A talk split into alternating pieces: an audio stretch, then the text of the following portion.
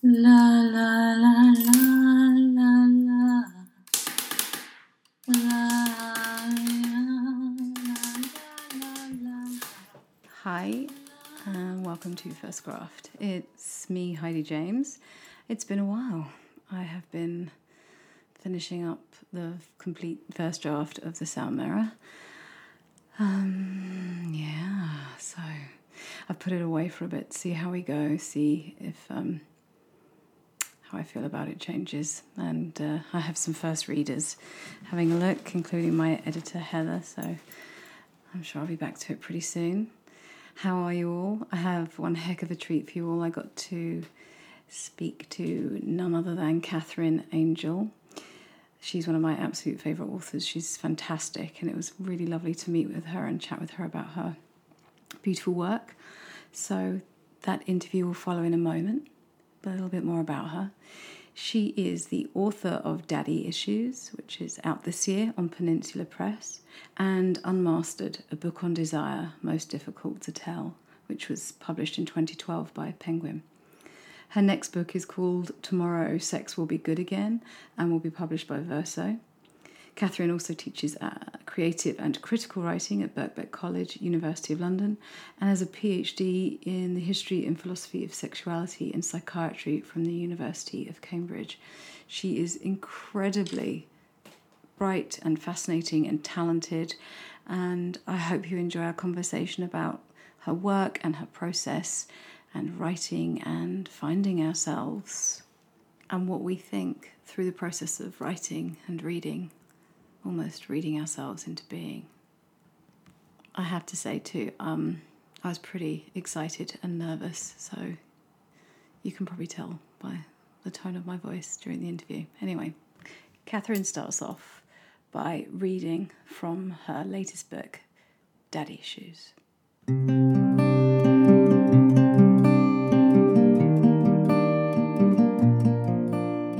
There are people whom I cannot look in the eye in conversation. Avoiding eye contact is often seen as a sign of guilt or shame, but it can also be an attempt to resist being used. The people whose eyes I cannot meet are those in whose gaze I can detect the overwhelming clamour of requested affirmation, those in whose gaze lies a demand for recognition and a request for compliance. I hate to be made into the mother whose gaze is demanded, the gaze of mirroring and recognition. When I only exist as a mirror for someone else, I cannot go on looking. In 2018, Anthea Hamilton's Squash took up residence at Tate Britain, in the imposing Duveen galleries now dotted with various podiums and a swimming pool-like stage. Everything was porcelain-like, gleaming and clean, clinical in its brightness. The day I went, the Squash, performed or embodied by a rota of actors, was sitting on a square armchair-like structure. I approached from behind, could see the round bulb of its head and its relaxed, confident pose. Moving around it, I saw the Squash more clearly, a human figure, dressed that day in floaty clothes, a full dress with a velvet-looking panel at the chest and somewhat puffed sleeves. It was wearing bright yellow and green gloves, thick and sturdy like those used for gardening. A beautiful, bulbous, obscene, squash-like structure covered its entire head, the colours salmon pink and emerald green, marbled like Florentine end papers. Its sort-of nose was long, animal, vegetable, and genital all at once. It sat imperious, though not unfriendly, looking out at a bemused audience. People strolled by and stopped in curiosity. Some rushed past, disconcerted. One woman visibly shuddered, and catching my eye, pulled her face. The Squash was uncanny, for sure. Others failed to notice it at all. For its part, it sat watching us, calmly, placidly, a human, animal, vegetable, deliciously genderless, a formidable projective screen.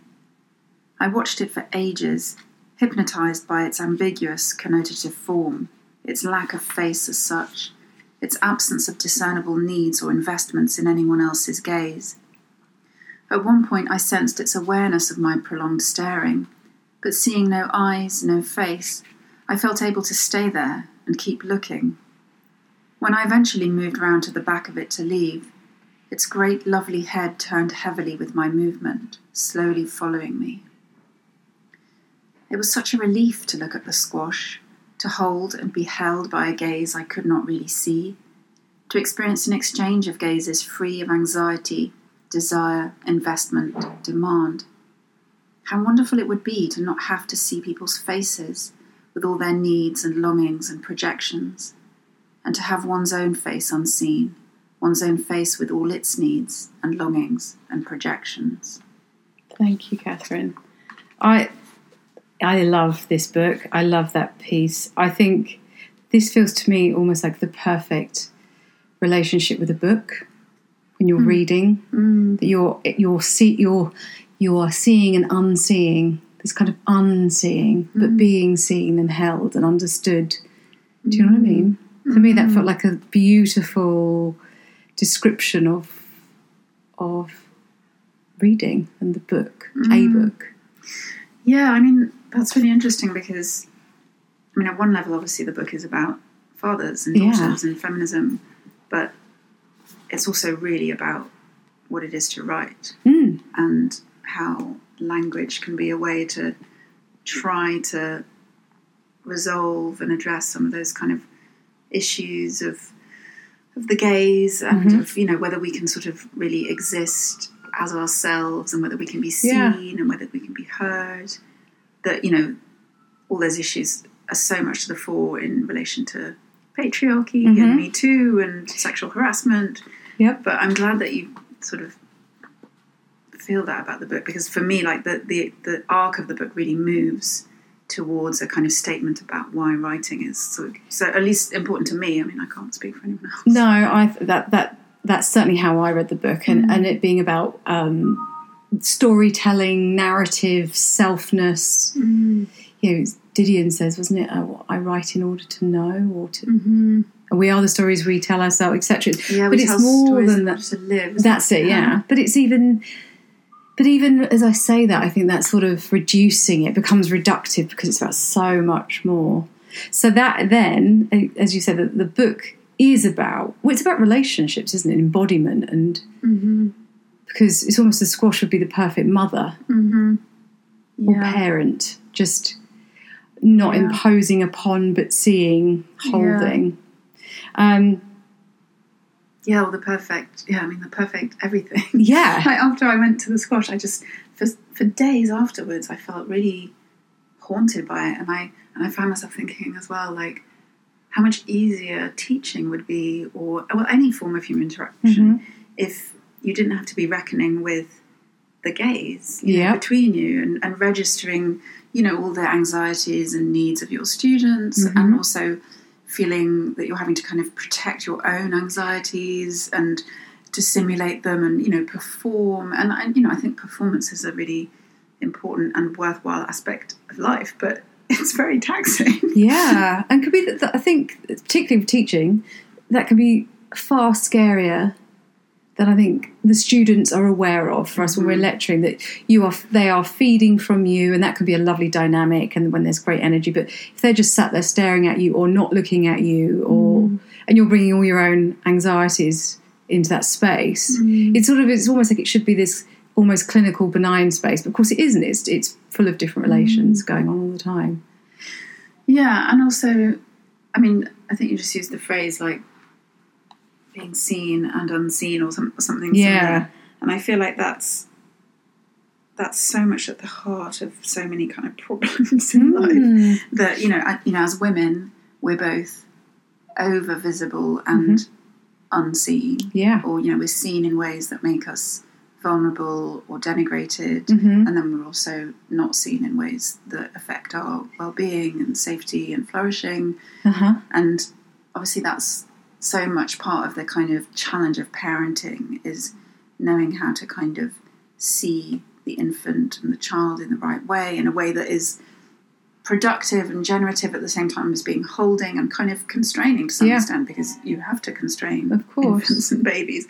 And that balance between kind of enabling and refusing, I think, is so crucial.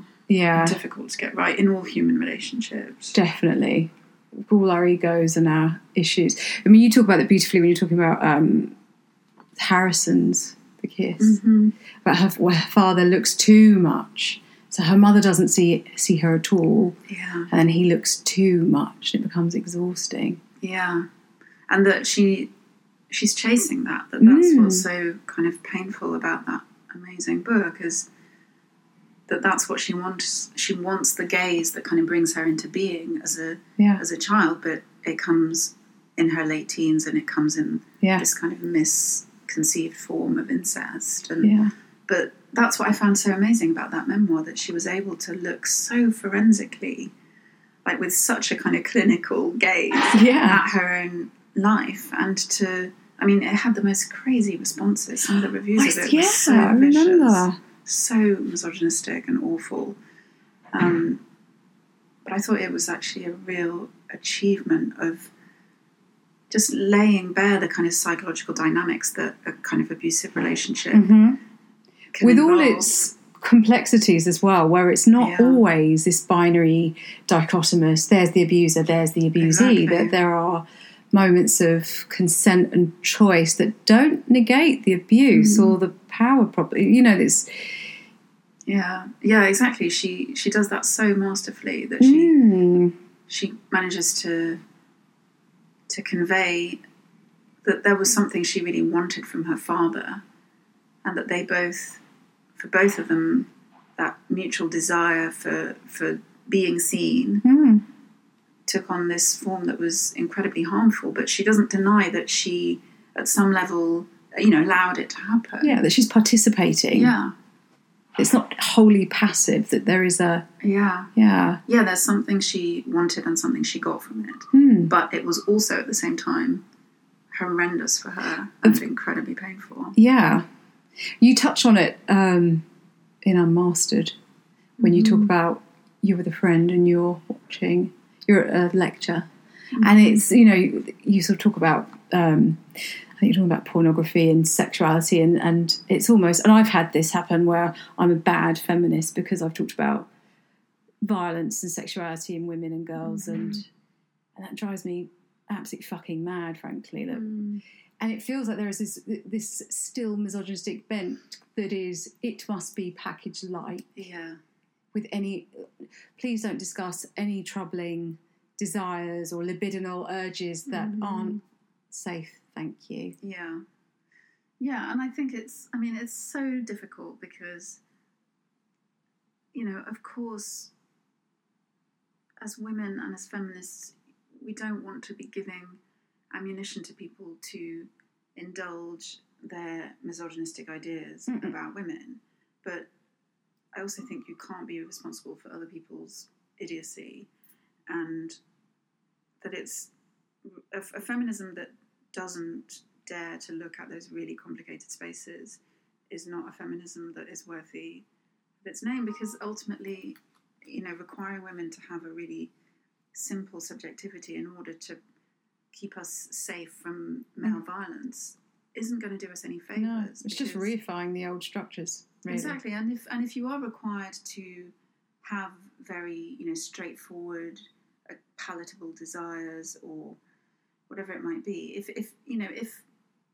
contorting the weird psychological space of fantasy and desire into an unrealistic shape in order to be safe is the only way we can be safe, that's not going to work anyway, because you know, reality always comes out.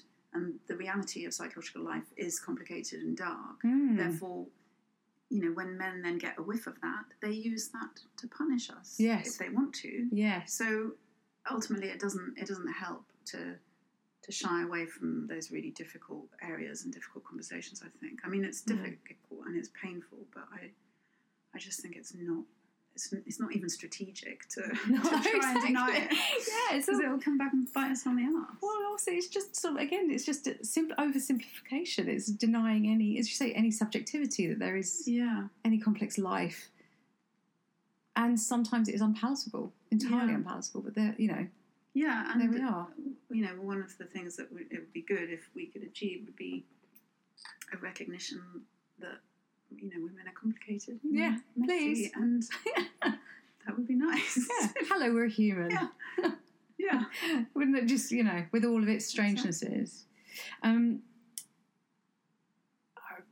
I have to say I'm a bit of a fangirl about this book. And and I sort of thought I should confess I have daddy issues. Mm-hmm. Well, I think we all do. Yeah. In fact, you know, whether we have dads or not, or whether we are daughters or not, I mean... Yeah. Socially, we clearly have daddy issues. Yeah, exactly, which is what the book is. That's what I love about it. So it's personal, but it is... Oh, it's such a trite phrase, political as well, but it is about the larger issues. But it does come, it's sort of, you manage to move a lens in and out so beautifully, so elegantly. And this is also true of Unmastered, and other friends of mine read that we had really extraordinary responses to the book. So what's that like as a writer? Because what you're writing is... daring's not, I don't want to say daring, but you are... in a nuanced, beautiful way, you are digging deep and deep and deep and asking questions and sometimes providing an answer that then asks another question, which I think is really exciting. And I know I'm not the only person who's responded like that to your work. So that must be, what's that like for you as a writer to know that you're sort of pulling on these responses with people where they take your book, their books become very personal? I mean, I suppose it's strange and kind of great. I mean, you know, when I'm writing, I don't tend to think that much about the reader. And I mean, in fact, as I argue in Daddy Issues, I have to kind of destroy the idea of the reader in order to be able to write, but also in order to be able to live. Yeah. But yeah, you know, when the book lands in people's minds and their lives, I have been aware that both of these books, I mean, it's very early days with Daddy Issues, but people are kind of responding very intensely to it, very kind of viscerally. Yeah. And this is funny. There've been a lot of people saying that they, you know, it's quite a disturbing book. It's sort of, it goes to some really quite dark places, and that's kind of uncomfortable, but that they feel really seen by it, or kind of gratified by that. Yeah. And I mean, it's really great for people, you know, it's really great to just have people read your books and think about them and respond to them. But I mean, it's also, I am kind of aware, like, that I am drawn to sort of thinking about quite painful, dark things and to sort of, you know, like in the writing of Daddy Issues, I did have these moments where I was like, what the hell am I writing? Like... It's so, you know, to write a book about fathers and daughters and to be like, let's have loads of material about incest. You know, it's very much not a kind of romance of like, oh, fathers who are lovely to their daughters are great. I mean, I'm sort of taking the position that, in fact, the forms of love that fathers can express towards daughters or about daughters really needs to be scrutinised because the sort of paternal role is, I think, the kind of wellspring of patriarchy and sexual violence, and it's really uncomfortable to think about that. And for some reason, I'm drawn to kind of going to the really uncomfortable place. You're right. There's a real. I mean, even in those sort of really sick little tropes that we just trot out and don't think about, like when someone's just had a baby girl, and you'll be protective of her. You'll have a shotgun waiting for her first boyfriend. Yeah. Like. All those jokes. What? Like, yeah. What are we saying in that really? Moment? You possess her, but like, what? Why? Yeah. Why would you be sexually jealous of your daughter? What is that implying? I mean, they aren't. We don't challenge that. It's this odd. Yeah. I mean, that's the thing I find so disturbing. That trope. It's everywhere, and it's such a staple of so many comedies, especially. Mm-hmm. And I think maybe the fact that that there's real comedic potential to it is also a kind of recognition of how crazy and dark it is. So we have to try and find humour in some way, almost to mitigate that really insidious. But it's kind of a recognition that it's fucked up. Yeah. To sort of laugh about it. But at the same time, it's completely normalised. And, I mean, I feel like I've seen so many articles in the press by, you know, new dads, like journalists sort of trotting out all those things about, you know, how they're now feminists. Now they are. And I find that really galling and kind of offensive, to be honest, because I don't think that men should have to have their sort of patriarchal protective feelings awoken by the birth of a daughter in order to take women's subjectivity seriously. And I think that's kind of the point, is that in that protective, in thinking about men being feminists in terms of protectiveness, that to me isn't really feminism, because it's not about recognizing a woman's or a girl's separate autonomy. It's about wanting to own and control her sexuality. Exactly. So it's as far from feminism as it could be. Yeah.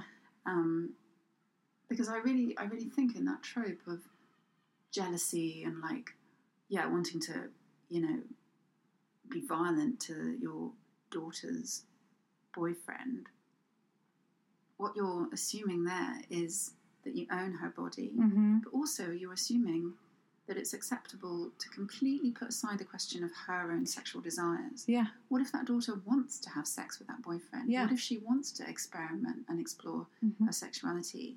So under the guise of protectiveness, it's just the same old control and repression. Absolutely. So the idea that this can be kind of repackaged as, you know, being reborn as a feminist is just so troubling to me. But it's also, you know, that thought is quite dark. Like when I wrote those bits of the book, and when I hear myself talking about it, I think, you know, I'm sure that for fathers it can be quite a difficult thing to kind of think about.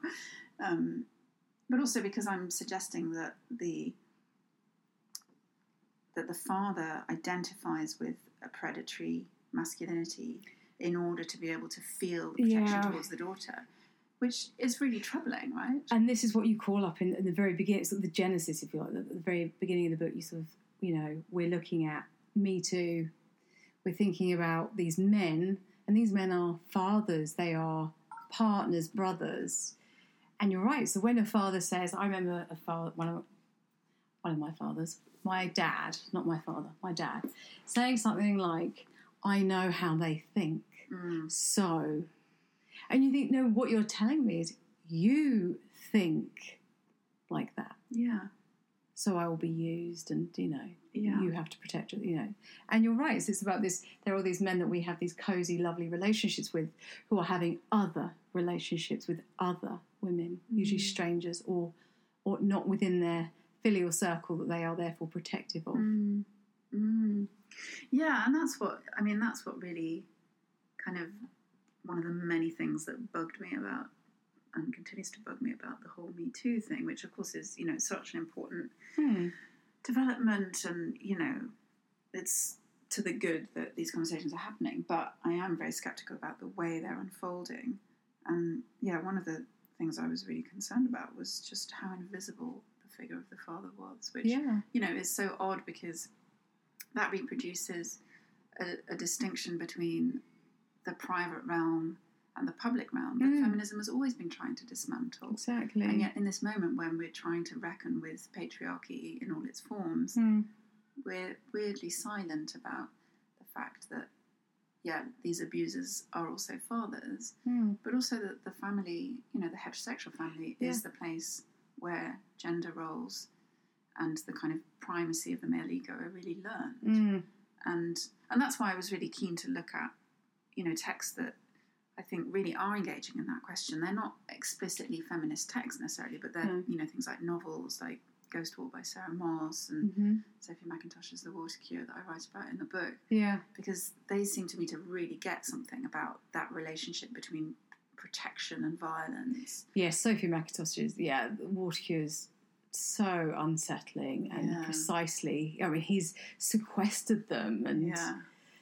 To protect them, and he is the perpetrator. Yeah, and he's absent. Yeah, and that's interesting too. You know, especially in relation to Me Too, like thinking about, you know, the fantasy of kind of getting rid of the patriarch and evicting these bad men from various spaces like workplaces. But what does that mean if you've grown up in under the king's rule, you know. Yeah. If the king is absent, it doesn't mean his power is gone. No, I mean, I grew up without, I didn't know my father until I was 14. But he was very present in his absence. I knew I didn't have one. And this was I was born in the 70s, so this was before it was more common to have a single mum. I was the only kid.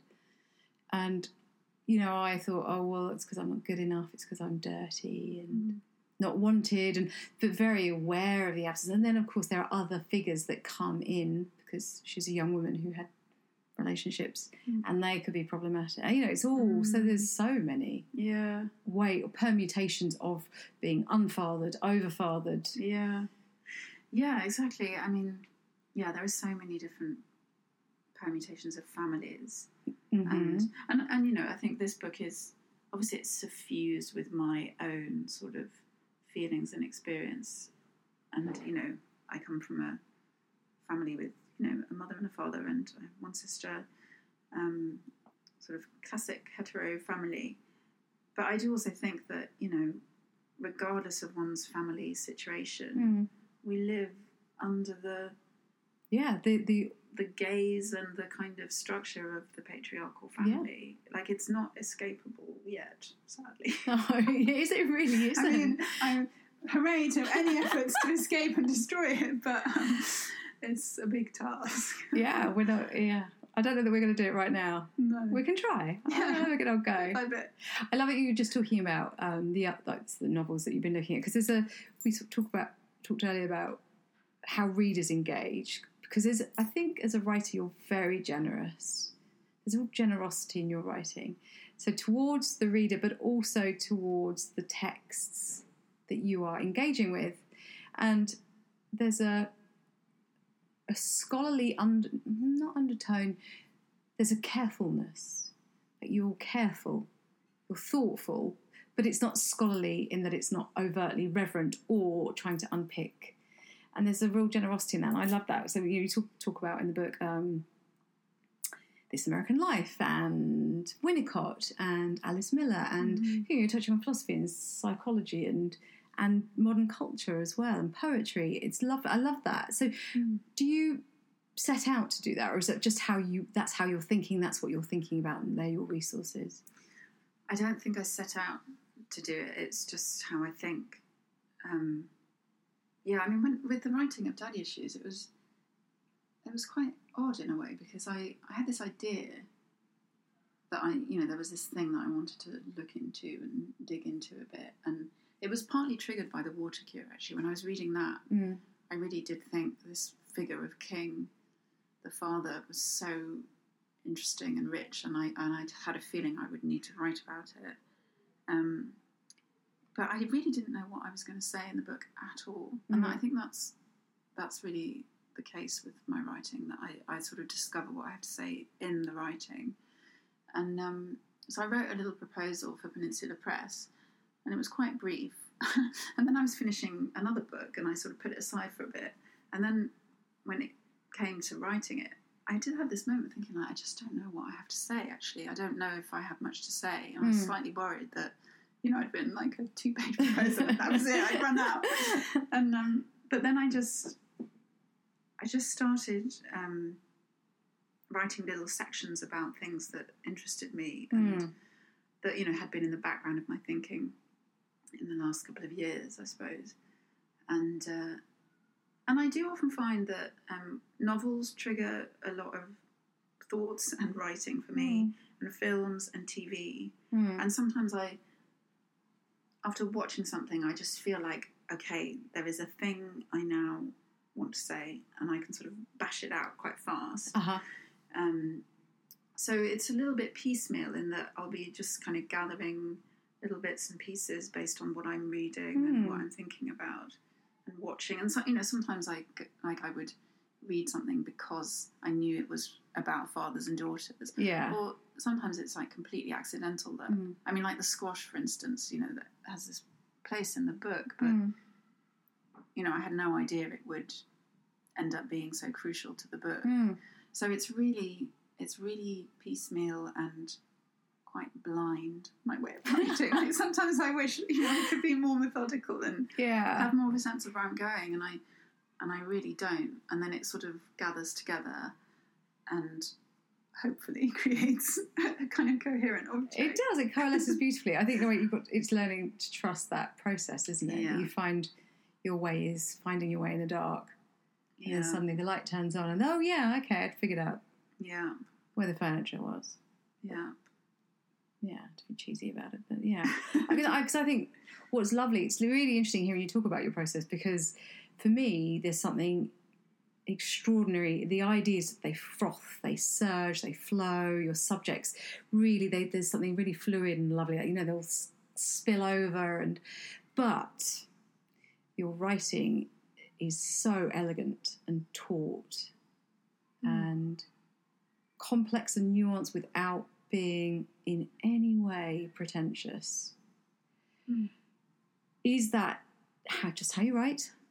And if it is, I hate you. Or is there a good bit of stripping back and editing and sort of pulling away? And, yeah, there's definitely a lot of editing. Good. I mean, I don't know, it's weird. Like, I mean, there are some bits in this that just came out, you know, as they came out, and they're sort of pretty much there. But we did a lot of editing with the Peninsula Press with Sam trio, and their editing was brilliant, like really insightful and really useful, and especially with the bits. So, you know, when I talk about Winnicott and Freud and I can't remember who else, like the more kind of theoretical material, there was definitely more work of kind of translation to do. Yeah, because it's really easy, I think, when you're used to working in academia, you can. I know I sometimes don't start talking the teleological, and you think that I'm not gaining any ground. This is not working. Yeah, exactly. And I think, just tonally, sometimes it can be a bit academic or a bit stiff, or assuming too much. Yeah. And so there were. I mean, with this also, I was reading at Winnicott, like, really intensely, and also reading for about the millionth time Adam Phillips' amazing book on Winnicott. Yeah. Which, I mean, is completely defaced in my copy. It's such an amazing book. And so then I was writing, like, pages of notes about Winnicott. And in the process of trying to put that into the book, first of all, there was just way too much. Suddenly I had, like, you know, 20 pages of Winnicott. And sounds like, it's a thesis on Winnicott. They are supposed to be short books, these, like, very short books. So we had to do a lot of cutting of that and paring down. But I was really glad to do that work, because I sort of knew that, you know, that sometimes something is like the raft that gets you across the river. Yeah. And then you're on the other side of the river and you're like, actually, I only need 2 pages on this. Or But it took me 20 pages to get to know what you wanted to say about that. Yeah. So it's all, you know, it's all useful work. It's not wasted. But thank God for editors, because it's so hard to see that for yourself. Yeah, you know, to absolutely work out what the most important idea is and if it connects up and. The Peninsula boys, as I like to call them, because they seem so young, young and brilliant. They were just great at knowing kind of what fitted in the book and what didn't. And another thing they were really good at was kind of getting me to make sure that I was kind of anchoring things along the way and remembering, like, the sort of place I'd started from, and you know, because in a form like that. I mean, I can't remember how long it is now. Is it like 18,000 words or something? Yeah, it's 112 pages, small pages. Yeah. They are beautiful objects. I know that, you know, we're talking about the writing itself, but there is something so gratifying about this beautiful book. I really love short things. I love short books and long essays, and I like small objects. And it's funny, because I feel like I seem incapable of writing really long things. Like, I tried to write a proper academic monograph on female sexual dysfunction, and I've probably got like 200,000 fucking words on my laptop, but I could not make it into the shape I wanted, and I couldn't make it work as a sort of. I mean, I could have, I think. Yeah, I'm sure you could. You know, the desire wasn't there to make that kind of object, and. And a while ago, I had a draft of a book that was about 80,000 words or something, and I just couldn't make it work. And I think that I may need to always write books that are maximum, like, I think maybe 40,000 is my max. Mm. The book I'm doing that's going to be coming out next year or shortly after, and that's going to be published by Verso, I think that's going to be about 35,000, maybe 40 max. But don't you think that it's perfect because you can engage with it and not lose it? You can just be with the idea. You can immerse yourself. Mm. I love novellas and short novels for that very reason. That I'm not having to step outside the world I've come into. Yeah. And with the essays, you are able to be with it from beginning to end, or maybe in two sittings. But there's something lovely about that, as opposed to feeling lost and... Yeah. I think that's the difficulty, isn't it? That in writing, it is possible to get really lost. And then it's so easy to transmit that to the reader. Mm. And, you know, I've had experience of that in my writing, and I know when it works. It's when, you know, again, it's like being held. Yeah, you know, exactly. It's like you're in a safe container. Yeah. And for me, the container in which I can kind of roam freely actually is quite small. Yeah. But you're not... I think most of us are like that. You know, you put people in a big room, they make it small by pulling the furniture into the... But I think it's... Our lives are changing. We don't have long periods to... And did the working classes ever have that anyway? But even now, there's academic, supposedly more leisured classes. Yeah. We don't have the space, really. You have to go to bureaucratic meetings, and so we don't have the luxury to get lost in a long with that being our only. Yeah, it's funny because, I mean, you know, I read long books. I'm just looking at my shelves, like, there's lots of long, big books that I love. Mm-hmm. But yeah, I mean, obviously there's always the question of time. But it's also, I don't know, I struggle a bit with this sometimes because I do know that I have, that I really like really taut writing. Like I'm very aware of kind of bagginess in writing, and I do a lot of work to try to kind of make the prose taut and contained and not, you know, nothing that's not needed. I try and excise all of that. Mm-hmm. But I'm also aware that, you know, that is a particular kind of aesthetic preference, and it's one that is laden with some kind of, like, you know, that sort of, it's like a valorization of the economic and the sort of the muscular, and which I think is quite problematic in writing because it's also often used in really gendered ways to kind of think about, like, the sort of baggy novel, the sprawling incontinent often female writer, even though actually there's a lot of very sprawling incontinent novels by men. I won't name any names, but you know, I'm just interested, I suppose, in that language and how... Yeah, I'm sort of in two camps with it because I tend to write in a very spare way, but partly because I just don't... I'm aware of time, and I don't know, I also like... It's not poetic necessarily, but I like it when you are saying so much with so little. Yeah. I think there's something very beautiful about that and interesting about that. Mm. And it leaves space for the reader to conjure with you. Yeah. And sometimes when something's overwritten, I think that you're writing the reader out of it. Mm. But on the other hand, I do love language that, you know, there's that whole the valorisation of this sort of, this Hemingway muscularity in writing. And if you distrust realism and you distrust what language can do, therefore you're going to pare it back. Mm-hmm. Well, I think that's the wrong way. If you distrust language and realism, and then it actually push it to its limits. Mm. It ought to be almost more Baroque and Rococo and, you know, make it strain it. But I just don't do that. Mm. But I like the idea of that. Yeah, and there's a lot of writing that I like that is like really different from mine in those sorts of ways, that, you know, is much more sprawling and Baroque and Gothic, and I mean, I, you know, I have quite mixed tastes, I suppose, when it comes to reading, but when I'm thinking about how to write myself and how to improve my writing, I always it's always a kind of work of shaving off and of trying to make the object as tight as possible, like a drum. I always, you know, that kind of... Exactly, like it could burst. Yeah. Like, actually, it's sort of it's powerful but also fragile in the way that things are. You could just puncture it. Yeah, explode. Exactly. Yeah, we're making gestures at each other. Yeah, kick it, and flick it. I just tried to. The novel I'm writing is it's going to be a historic epic. Whoa! It's 200 words. Who am I kidding? I can't do it. Like these lives, and it's going to be, and it's, wow. I can't. It's just not who I am. I can't write about the mop and the bucket and the this and the neighbours and the. It's just not who I am. Mm. I just.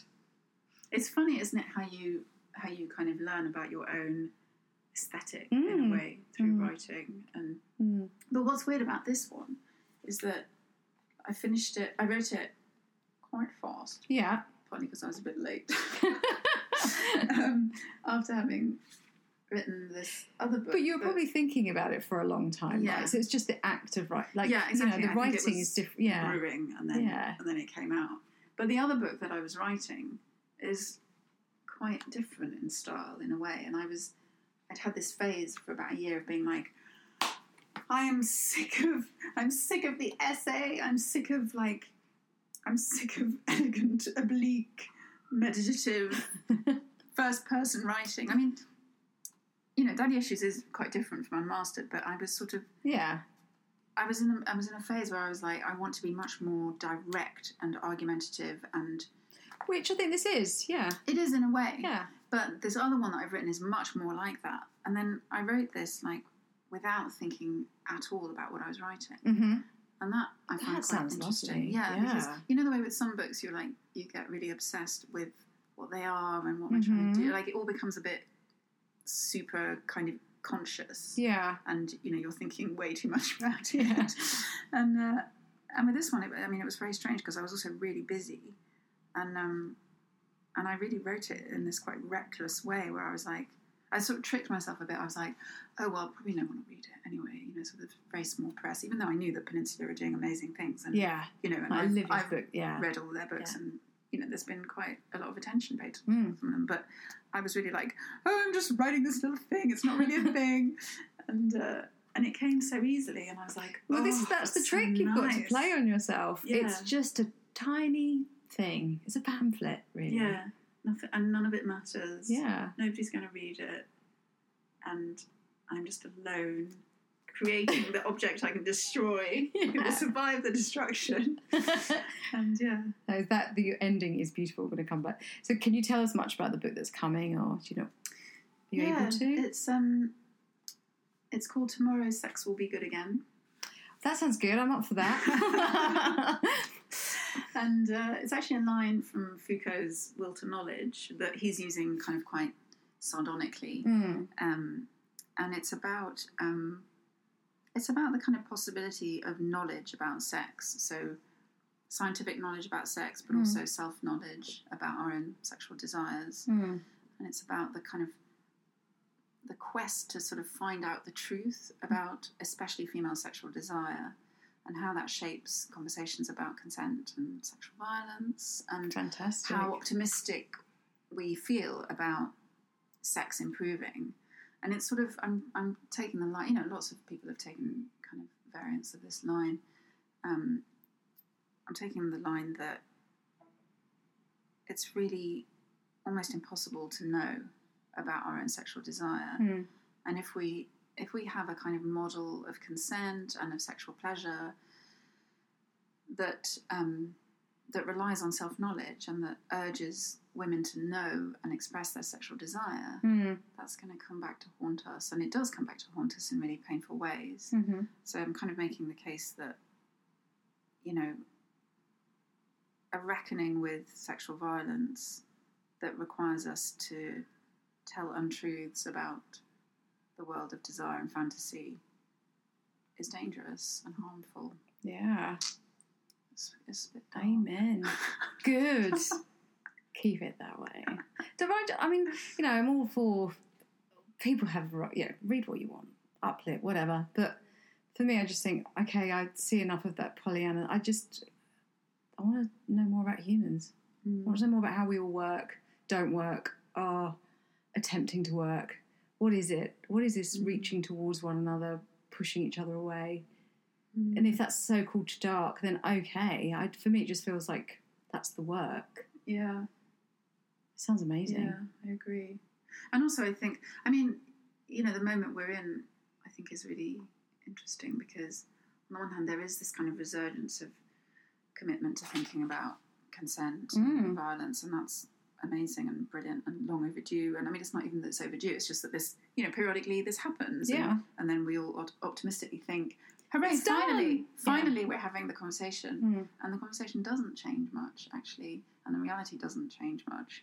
And often that conversation, I think it indulges a sort of, like a kind of willful blindness, not even about sex, but about what it is to be a person. Yes. That assumes a kind of transparent subject and assumes a kind of ability to know oneself fully, and then makes that a requirement on women. Yeah. And that's really dangerous, because then if as a woman you fail to know what you want, does that mean you're fair game? I think it does in the minds of a lot of men, right? Yes. And a lot of the consent conversation trades on that, I think, in ways that are really, really troubling. Yeah.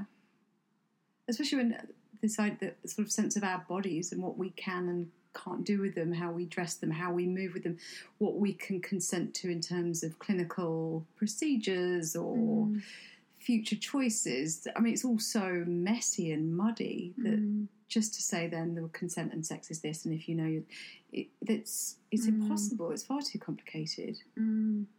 Yeah, which is, I mean, it's a tricky position to take, isn't it? Because I don't think that therefore is a ground to be like, oh, well, whatever, we're all too complicated. No, that's it, just means that's the work to do. Yeah. But it just, it means that if you're going to take seriously, you know, ideas of autonomy and respect and pleasure, then you have to reckon with uncertainty and confusion and change and trauma. Yeah. And if you don't do those things, there's no point. And you're right, the absolute mutability. What was great and working may not be. Yeah. But maybe again, and maybe won't. Yeah. But that's very difficult for people, I think, you know. Yeah. Like, there is a pressure on people to sort of also like to say what you want sexually, and to say what you're into. What if you don't know what if you can't articulate it? It's like, I don't know. And what if you never were taught the words, or those words were...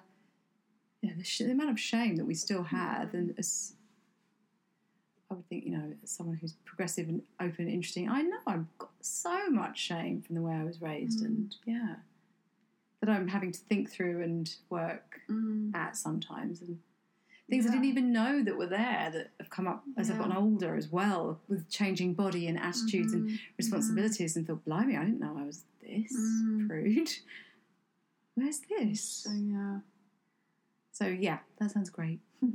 I just wanted to finish on, so, on the second to last page, where you say some people seem to ask you if writing is therapeutic.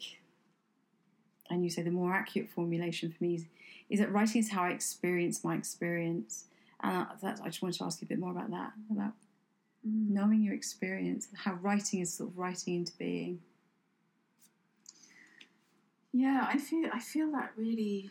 strongly. I went to see the Lee Krasner exhibition on Saturday at the Vatican, and there was a room that had paintings that she did after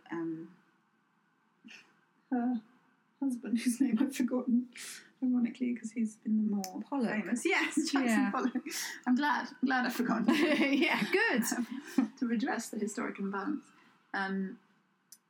So these paintings that she was doing after his death, and in the kind of text next to the paintings there was a quote.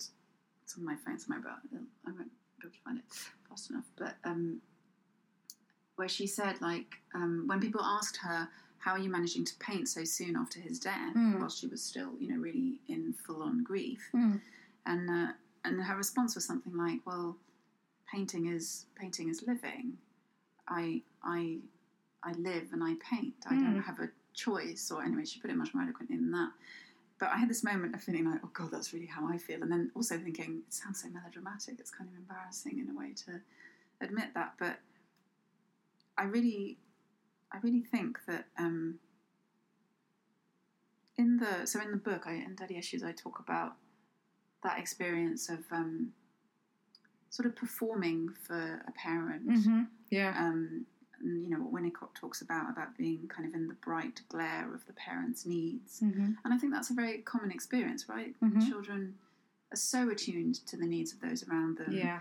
And that can be a source of kind of great insight and sensitivity, and it can also be an obstacle to sort of knowing who you are or knowing what you want. And I definitely feel that in my life, writing is a space of freedom that I just don't experience anywhere else. I feel like it's the one place I really can think properly. And that's not to say that conversation isn't also that, because I also am very dependent on conversation as a way to understand the world and have insight into all sorts of things, including myself. But I feel like without writing, it's weird. It's like I don't quite feel that I have boundaries or a distinct kind of sense of myself until I really process things through writing. Mm. So it becomes a way to bring myself into being, and to then, and it's not, so it's partly about, you know, processing things and reflecting on things and making sense of them. I think, you know, that's very common for people, that writing is a way to do that. But I sort of feel like it's kind of more existential even than that, that I don't really feel I exist. That sounds so mad. No, it doesn't. Until I've kind of made an object in which I have become the person who thinks the things I'm thinking in the writing. Yeah. That makes perfect sense. Oh, God. It does. When you say that, I create a parent, an other, whose face remains impassive, who doesn't demand my false self. Mm-hmm. And for me, it's that moment, the false self. Yeah. So you're just playing. You're allowed to play. Yeah, exactly, because, in Winnicott, play is so important, and I was really struck by that, the way that, you know, like with the squash, my experience of seeing the squash, and then also The Father in Tony Edmund, an amazing film by Marin Ade. Mm. In both those things, there's something really pivotal about the lack of a face. Mm-hmm. And it made me think about how freeing it is, you know, not to be so susceptible to the needs of others, or to be aware of their needs and their feelings. Yeah. And writing is like this kind of, it's weird, you know, have you watched Stranger Things? You know, I have, yeah. You know, that, yeah. You know, especially in the first series, when she goes down into the dark, weird, under... I can't remember what it's called, underneath or whatever. Other space, but it's completely black, and it's just her. And obviously, it's partly a really terrifying image. It's not supposed to be a great space, but I can't help thinking that it's wonderful. Yeah, but that's the space where you can really create, is when you're sort of freed from the sort of demands of other people, and it's not even their demands; it's your anticipation of their demands, or your fear of their demands. And while I say that, I also feel sceptical about it, because at the same time I don't really buy the idea of autonomy as complete separateness. Like I don't really believe in, like, you know, we're only ever free when we're completely free from other people, because that's impossible. Life is entanglement and relationality and porousness. But I definitely experience writing as this kind of amazing, like, infinite I just sound like I'm on drugs. Infinite dark space where I can sort of. So it's a release from those relations and intersections in a way, just for a moment, like you're able to float free. Yeah, so. And I can really. It's really the only space where I don't really care what anyone else thinks, because of course in the rest of life, of course I care. Of course, I, you know, I think, oh my God, I've written this really dark book about dads, and all my friends who are dads are reading it, and I'm scared they're going to hate me, and I mean. I think, you know, I don't worry about it that much. But, you know, like, no, but I'm just a person with you're a human being, worries. Of course. But, like, when I'm writing, I feel invincible. It's really weird. Yeah. What a great thing to do, though. And, I'm just out there doing it. Yeah, it's a nice thing to be able to do. Yeah. Well, I think we'll leave it. Thank you so much. I love your work. Thank you. See what I mean? Katherine's fantastic. I sound like a sad, over-enthusiastic fangirl, but there we are. Who cares? It's true. Please do check out her work. It's really, really special. And thank you so much for listening.